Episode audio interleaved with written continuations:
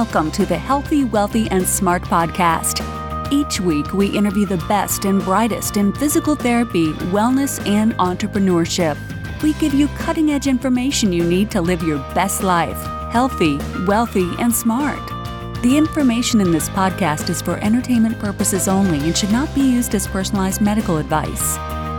And now, here's your host, Dr. Karen Litzy. Hey, everybody, welcome back to the Healthy, Wealthy, and Smart podcast. I'm happy to have you listening and downloading and joining me this week. And in this episode, I sit down with fellow physical therapist, Dr. Jason Eure, and we talk about communication, we talk about argumentation, and why it's important for physical therapy. Well, it's important for everyone, really but how to argue, how to debate, how to communicate with your colleagues in a more positive way. As I'm sure a lot of people see on social media, things can get really negative really fast and it gets old and tired and boring. So today, Jason takes us through uh, some of his best tips on how to be able to have these conversations in a way that's meaningful, in a way that pushes the profession forward, but not in a way that makes you a jerk online. So, we talk about the human susceptibility to confirmation bias. We all have it. How online communication differs from in person communication, which we can all agree that is huge. Common assumptions within arguments, what is being said and what is not being said. How argumentation, like I said, will progress the physical therapy profession. Um, and how, when, when reasoning online doesn't work so well. It works better in group situations where we can all kind of sit around and look at each other and reason, but sometimes it just doesn't work when you're online. And so, what can we as physical therapists do to make our online, especially our online communications, but communications in general, be more helpful to people reading it. Because, you know, people read these who maybe aren't in the physical therapy world. And I know because I have patients who have said to me, wow, sometimes I read some uh, debates, if you will, on Twitter or on Facebook, and they can't believe the way that colleagues speak to each other. And that's not something that, as a person in the physical therapy profession, I want to hear from my patients. You know, not cool. So we talk about kind of before you start to reason with someone, what does Jason recommend you do? And it's really good. Consider the biases of others before engaging in an argument. And even more critical, consider your own biases and so much more. So, a little bit more about Jason. He's a physical therapist working in the outpatient setting. Aside from caring about dogs, movies, and music, he has a strong passion for his professional field. He's been uh, compelled to write about various topics within physical therapy to help nudge the profession forward in any small way he can. Recently, he's invested time exploring how our innate biases are influencing our reasoning abilities and preventing constructive communication. And if you go to podcast.healthywealthysmart.com, which all new website, so be sure to check it out. We kind of zhuzhed it up a little bit. Um, all the links for all of the things that Jason and I talk about will be there, so one click will get you there.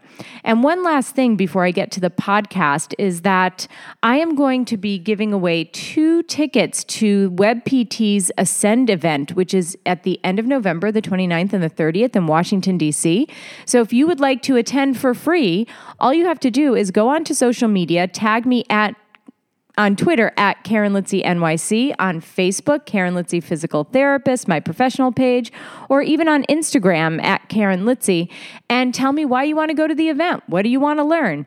Um, be sure to tag me, tag WebPT and use the hashtag Ascend event, and you can win a free ticket to the Ascend event in Washington, D.C. So make sure you try and get on that before August 31st because I will be picking the winner on September 1st. Okay, so without further ado, let's get to today's great episode with Jason Eure. Hey, Jason, welcome to the podcast. I'm happy to have you on. Happy to be here.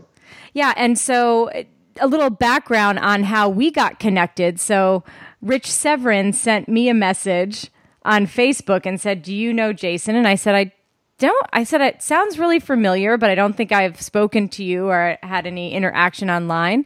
And he said, "Well, you need to have him on your podcast." And so Rich put us together and then and now here we are. And then you got the endorsement well from Kenny Venere as well. So I'm uh they all said you're super smart, so that just puts a lot of pressure on you now for this interview. Uh, great, hyping me up. so today, like I said in the intro, today we're going to be talking about intraprofessional communication. Um, and from what I've seen over the past even year or so, especially on social media, is intrapers- intraprofessional communication seems to be crumbling here and there. I'm not going to say it's crumbling overall, but I think there's a lot of chips in the uh, in the concrete, if you will. So, where where's the problem? What's the problem? Well, that's a loaded question. Um, so I guess I want to backtrack a little bit and say it's not even so much a problem within our field; it's a problem in humanity in general. Um, as a species, we're pretty terrible at this, especially when it comes to online formats. Um, I'm sure everybody has a horror story about some Facebook conversation they were in or Twitter. Um, so I'm sure we're not alone there. Um, but there's kind of a lot to unpack there. So, I mean, I guess I can go back to if we're really going to break it down, um, theories of why we reason in argumentation in general. So, um, there's been a lot of good research coming out recently, um, especially by a guy named Hugo Mercier. Like, um, I want to say it was 2011. He came out with this great paper about the argumentation theory. And basically, in there, he kind of outlines so everybody has this assumption when we reason that, and when we come to our beliefs, that we'll kind of take a blank slate approach, we'll evaluate all the evidence out there, we'll kind of weigh it, and then come to a decision. Um, but in reality, in a lot of ways, and this isn't the only way this happens, I'm going to oversimplify, of course, but a lot of times we have these intuitive beliefs of something we just want to believe. And then after the fact, we'll come up with justifications for why that's true.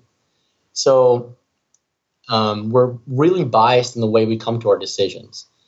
So, with that, after we have those beliefs, um, a few things take hold.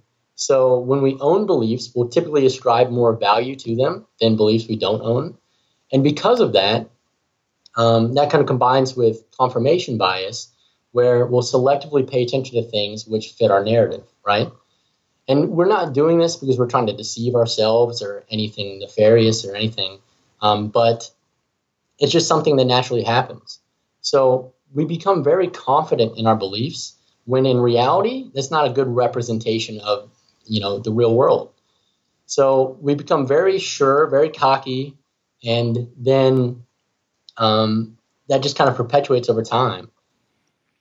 So reasoning works really well in a group setting because a lot of these biases kind of cancel out and we're able to move closer to a representation of the truth. But a problem comes in in online formats, especially with, you know, there's a lot of good that comes with being disconnected with people, but there's also a lot of bad in the sense that we tend to gravitate towards people who think like we do. So that bias doesn't get canceled out if we're only interacting with people that view the world the same way we do.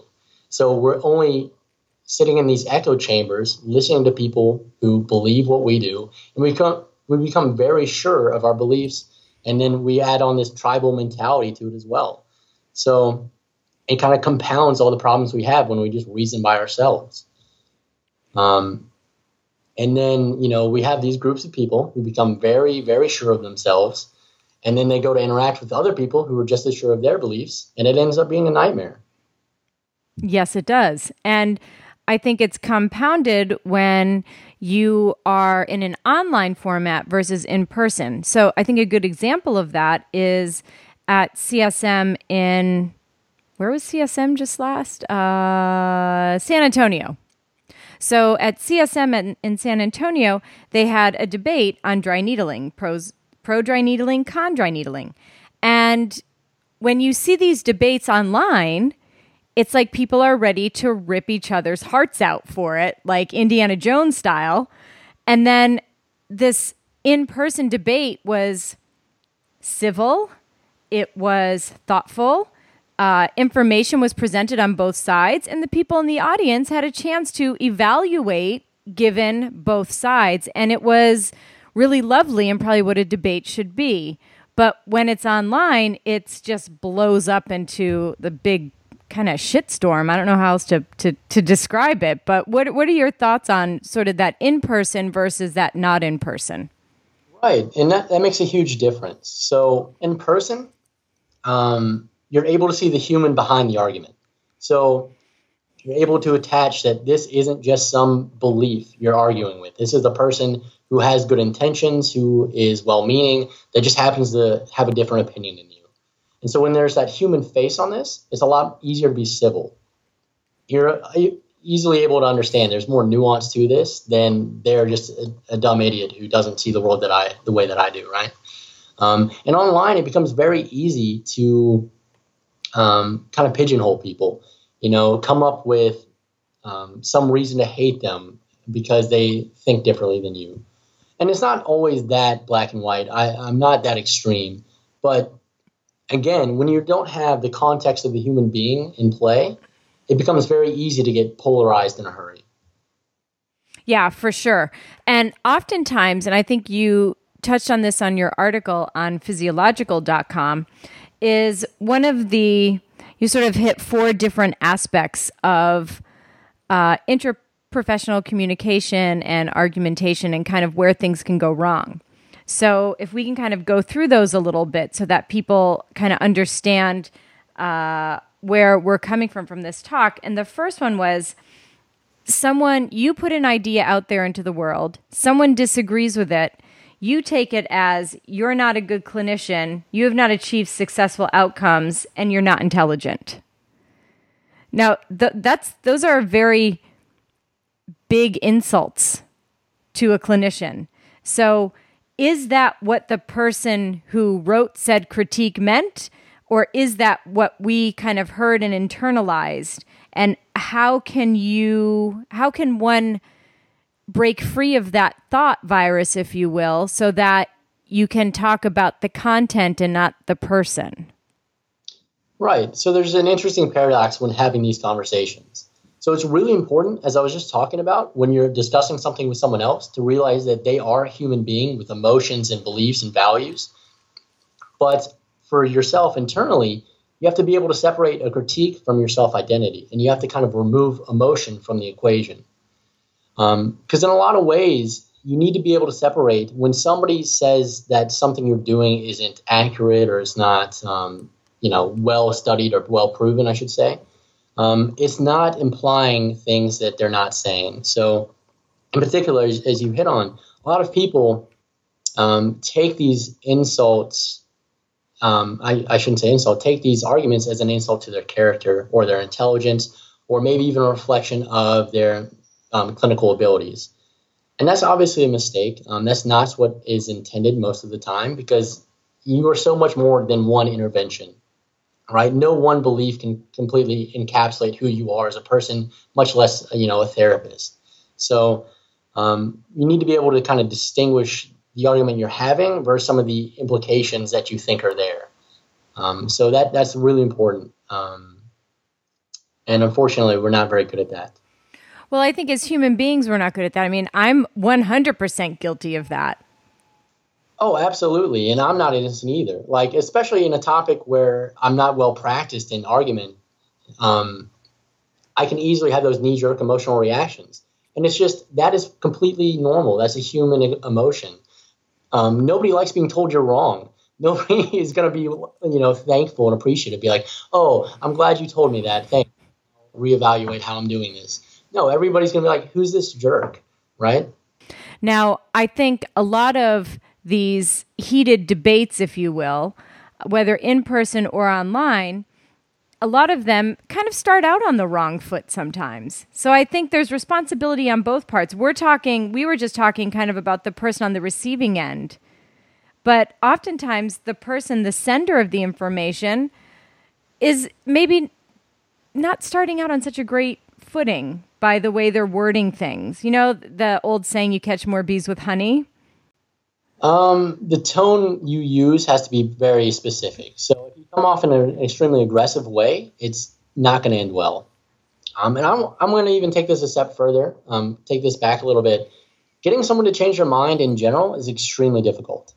Um, and the way you, if you're lucky enough to have it happen, it has to be done in a pretty specific way, right? So, something to be said is that if someone is not willing to have their mind changed, there's literally nothing you can say to have them change their mind. Um, and so, that's kind of the first criteria that has to be in place in the first place. Otherwise, the conversation is just going to be spinning your wheels. Um, and then, second, we have a huge problem in an online format because, again, of this um, this context problem of not seeing the person as uh, an individual, just a belief but also because there is this social element to this as well. Um, when you're discussing something in an online format like this, um, there is a huge risk for that person to kind of magnify these these misinterpretations because they can see this as a public embarrassment, and then it can be viewed as somewhat of a weakness if they admit wrongdoing or that. Um, and sometimes there's even going to be some other motivation behind it, like they're therapy clinic or their their ideology is their how they're basing their con ed stuff like that so there's a huge problem in the social sphere doing this online and money and money plays a role as well yes money uh, money money when you make money off of certain things and people call into question the uh, the ability of those things to do the things they say that they're doing and money is in play that makes all of a sudden a huge difference. Absolutely. So even if you have those criteria in place where it's not going to be a social embarrassment situation and the person is willing to have their mind changed. So say you take them aside and you have this one-on-one conversation where you can add more context to, to the situation. You can kind of um, humanize the conversation a little bit more. Um, I heard a quote it, it went that all disagreements are founded in agreements. So at some level, there's going to be some base or some foundation where we have an agreement. And you want to start there. You want to establish some sort of rapport with the person you're talking with. Because people tend to deal better with people they like, right? This is very common sense, but it's, it's been studied. It, it's called the halo effect, where if you have a, a positive impression of somebody in one aspect, you're much more likely to have a positive um, um, opinion of them in another. So getting somebody to like you is very important. And coming off as an aggressive jerk is not going to do that for you. Because the opposite is true. If you don't like someone, if there's something, you have a negative impression of them in some way, good luck getting any um, positive response out of this. So starting off on a good tone is going to be important. And finding the place you agree is a great place to uh, begin the conversation. So kind of start from there. And in reality, it's best if you don't come off as somewhat of a, a lecturer and just some all powerful, you know, person of knowledge. Yeah, no, absolutely. People don't typically take very kindly to that. um, so it's kind of treading carefully. Um, some different ways um, can be used. So, like using a Socratic method, just getting somebody to evaluate their thought process along the way and getting almost like this self actualization or awareness of maybe where they're wrong and kind of magnifying that aspect of it. Um, there are different ways to go about it. No one way is going to be perfect for everybody, but it definitely has to be done in a way that doesn't come off as condescending or attacking. Because if you put someone on their heels right out of the get go, they're going to become very defensive and the message is not going to come through.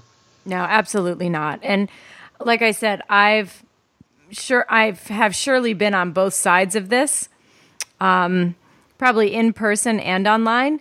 And now what I try and do is if someone presents something to me or says something to me online, instead of having that knee jerk reaction, what I now do is I will sort of take a step away and I will read what they wrote probably hundreds of times because by that time the emotion has kind of run dry. And I feel like if you can allow the emotions to run dry, then the conversation will flow a little bit better. And oftentimes I'll see, I'm like, you know something? You were right. Uh, absolutely, um, and you hit on a lot of good points there, and that that is actually one of the beauties of online interactions is that you don't have to engage right away, right? So you can use that strategy of taking a step back, because when it's a highly emotional topic and you're going to have those knee jerk reactions, you can not always think rationally.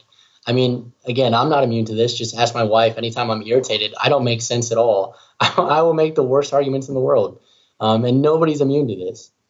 Um, so that that is a really good benefit there, and that strategy works well. Um, I mean, I'd recommend that to a lot of people actually. Um, what what do you do? So let's say someone comes at you on social media. What strategies do you use?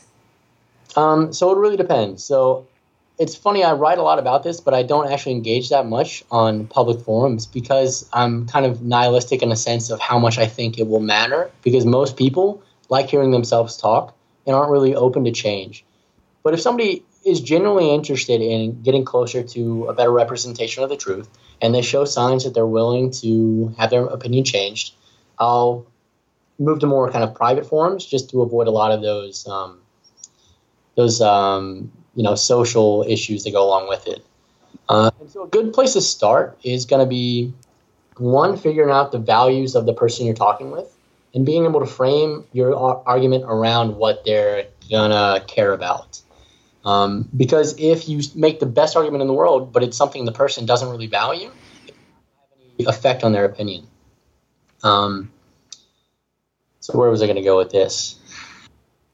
Um, so everybody's heard of the straw man, where you take somebody's opinion and you kind of pick it apart and make a bad representation of it. You actually want to use the opposite approach, a, a steel man. You want to find the best elements of what that person believes and kind of repurpose it and present that back to them and ask for clarity and be like, is this what you meant to say? And then give them a chance to kind of expand upon that and make themselves, you know, um, clear, is I will just ask someone, typically right at the start of the conversation, what information would have to be provided to have them change their mind? And that can tell you a lot. So that tells you what kind of hierarchy this person has in their value structure for how they learn information. So does this person what um, the scientific process can tell them? Particularly, you know, like randomized controlled trials and things like that? Or is this person more of an experiential learner where seeing is believing and they won't have their opinion changed because they works, right? Because they know what works. Yes, yes. Right. And so understanding that about the person is really going to dictate how I go from there. Yeah. Um, one is much easier than the other. If seeing is believing, it's very difficult um, to have that conversation online um, because typically for that type of person, you need to put them in an environment where they're going to have their um, expectations violated, where they're going to believe that one thing is going to happen after they do some intervention, and then show them in a systematic way that you know this is not always the case, and plant that seed of doubt. That's really hard to do online. Um, but other people, it just is being civil and being nice, and you know, again, kind of working with them to come to a collective realization not forcing an opinion on them. Right. And it kind of reminds me of I don't know if you watch Game of Thrones, but it kind of reminds me of did you watch Game of Thrones? Yeah. So on Sunday's episode, so for people we're recording this on on a Monday, so this should not be a spoiler alert if you haven't seen this episode yet because this will have come out like a week or two ago.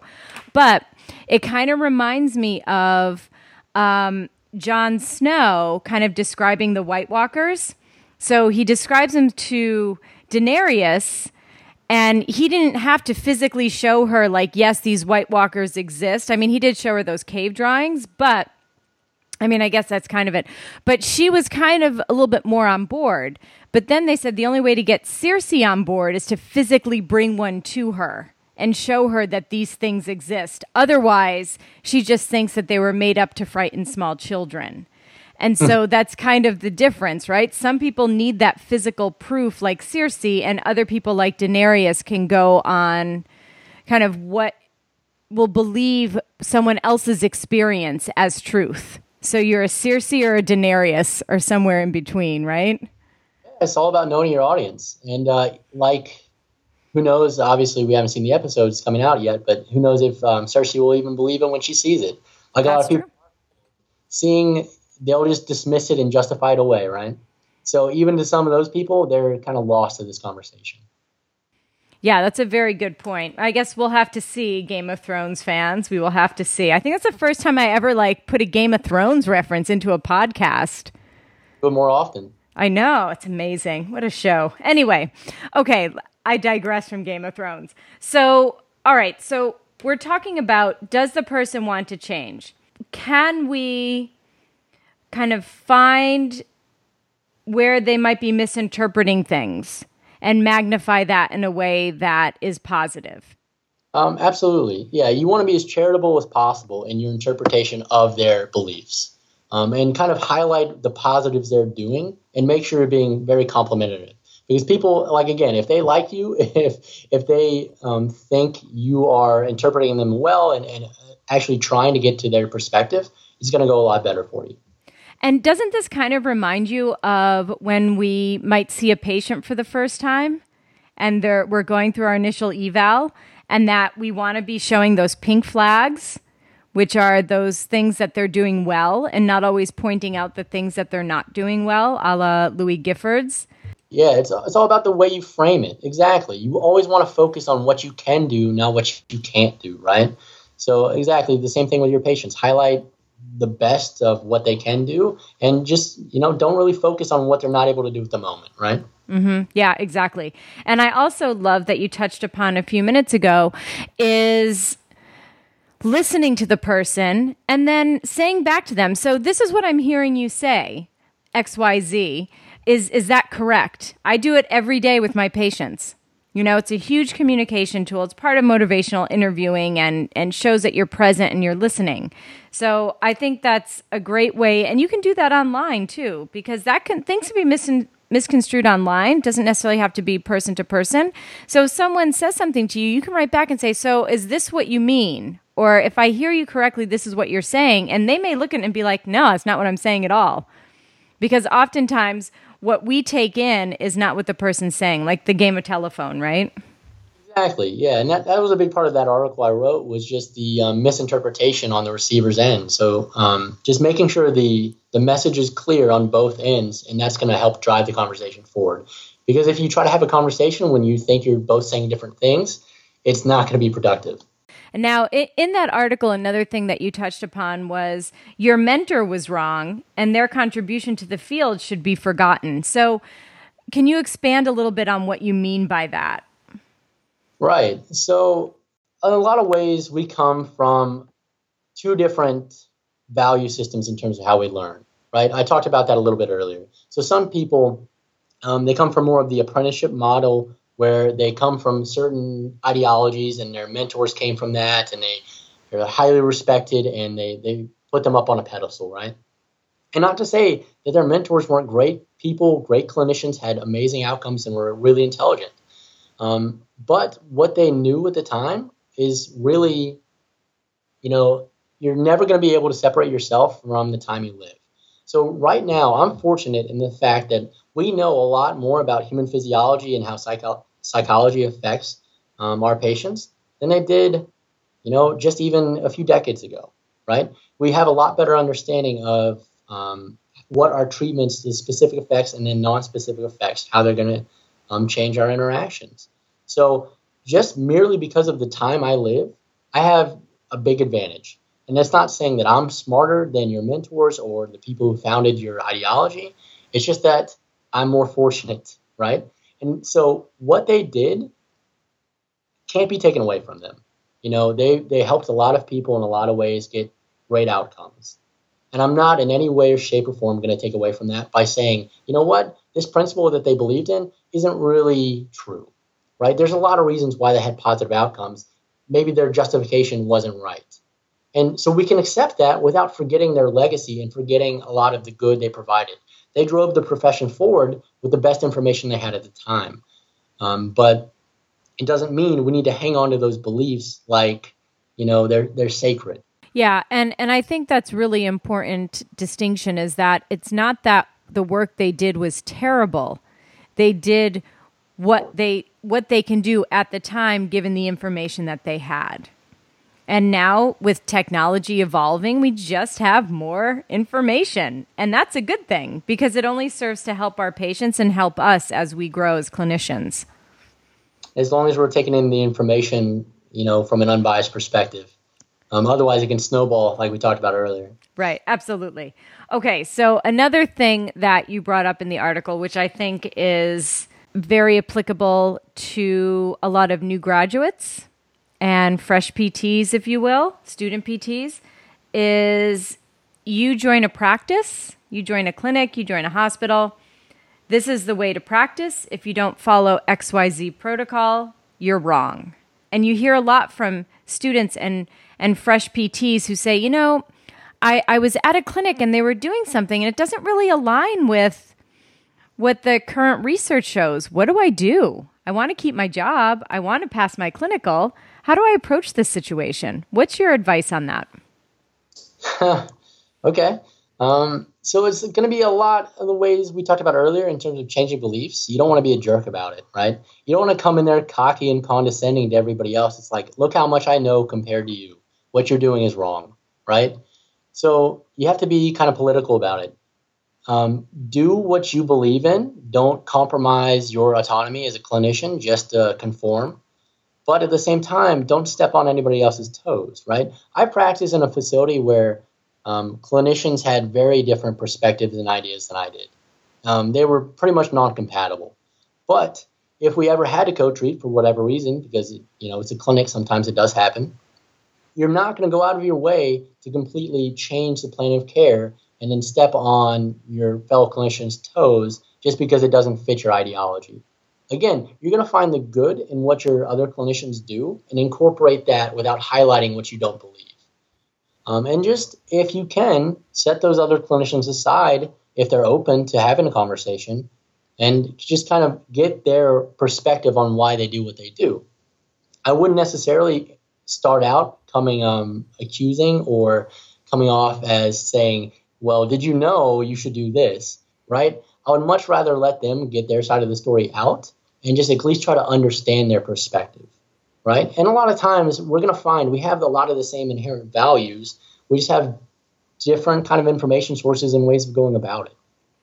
And then when that comes to, and I think that's uh, kind of a great topic um, because when it comes to patient care, let's say you treat with a certain in a certain way and another therapist treats in a different way and you're seeing the same patient or let's say that patient was at was with one therapist now they're with you and you now have to treat this patient who has gotten a lot of information from another therapist that maybe is not the most current information so Forget about how do you talk to your colleague. How do you now talk to a patient who said, Oh, this therapist, I saw them last year, and oh my God, they made me feel so much better.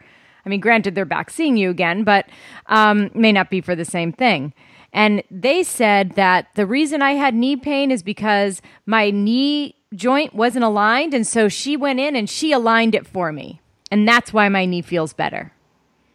Right. So um, that's a, a, tough situation because you never want to discount the patient experience, right? You don't want to kind of piss them off right out of the gate, right? Um, and especially if they had a really positive experience, you don't want to kind of take that away from them. So I suppose it would depend on the severity of the, the bad information they got. Um, and this goes along with arguments online. So even if there is someone who isn't willing to have their mind changed, and it's in a public forum and everything's wrong that I talked about earlier, there's still reasons why you want to engage sometimes if there's a significant negative consequence um, potential there. So, like, especially in our field where we're dealing with pain, we're dealing with psychosocial issues that could have long lasting effects, it's still good to intervene because if we don't, we can be a little bit complicit in it. And a lot of times you need to make it known for the, the audience of the arguments as well, not necessarily the arguer. But that's a little tangent. But coming back to the clinical situation, right? So you never want to outright just tell the person they're wrong and that that's just not true. Again, you want to frame it in a different light. So if somebody comes up to me and tells me that their spine was misaligned, they had their clinician pop it back in place and they felt better, but then after the fact they you know they moved wrong and it popped back out right? I'm going to kind of go at it from a perspective of well i'm glad you're feeling better. I'm glad that this worked for you and this may be why right? I'm going to talk about how you know the spine's inherently stable and i'm going to kind of give them positive beliefs about it and then slowly educate them on why they may have had that positive response without necessarily needing it to pop back in place um, so it's kind of starting on the common ground finding you know, talking about their positive experience and what else they could have done that made it better, and some positive strategies that they adopted after the fact with therapy, and then highlight those, and then kind of in, you know, slowly over time talk about how why I do what I do. Sometimes it's best not to just flat out debunk what that person believes, and it, it always depends on the patient. Some come in and they're convinced this is how it works. They're just absolutely sure that the chiropractor they've been seeing for 10 years has kept their spine perfectly aligned. I'm not even going to have that conversation with that patient because I'm just going to make them not like me. right? I'm much more focused on I, why I do it without stepping on their beliefs. Other patients are a lot more willing to have that conversation, and if you get that sense, you can always go down that road.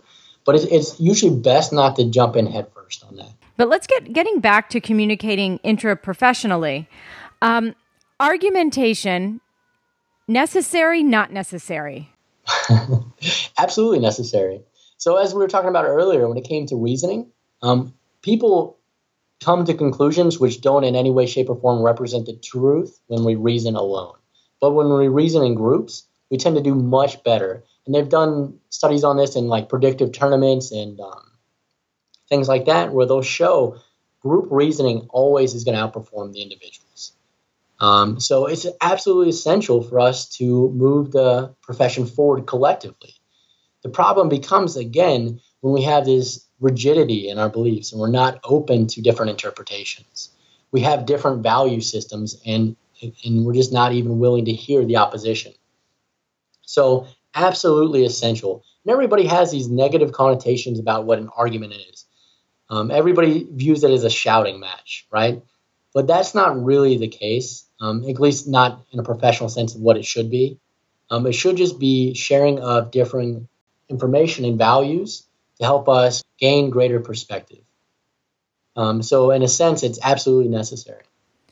And necessary to move us forward, to move us forward collectively as a cohesive profession versus I think a lot of people see when all of this argument, arguments or debates, if you will, online as splintering the profession apart versus bringing it together. So, what kind of change needs to be made so that is not the perception?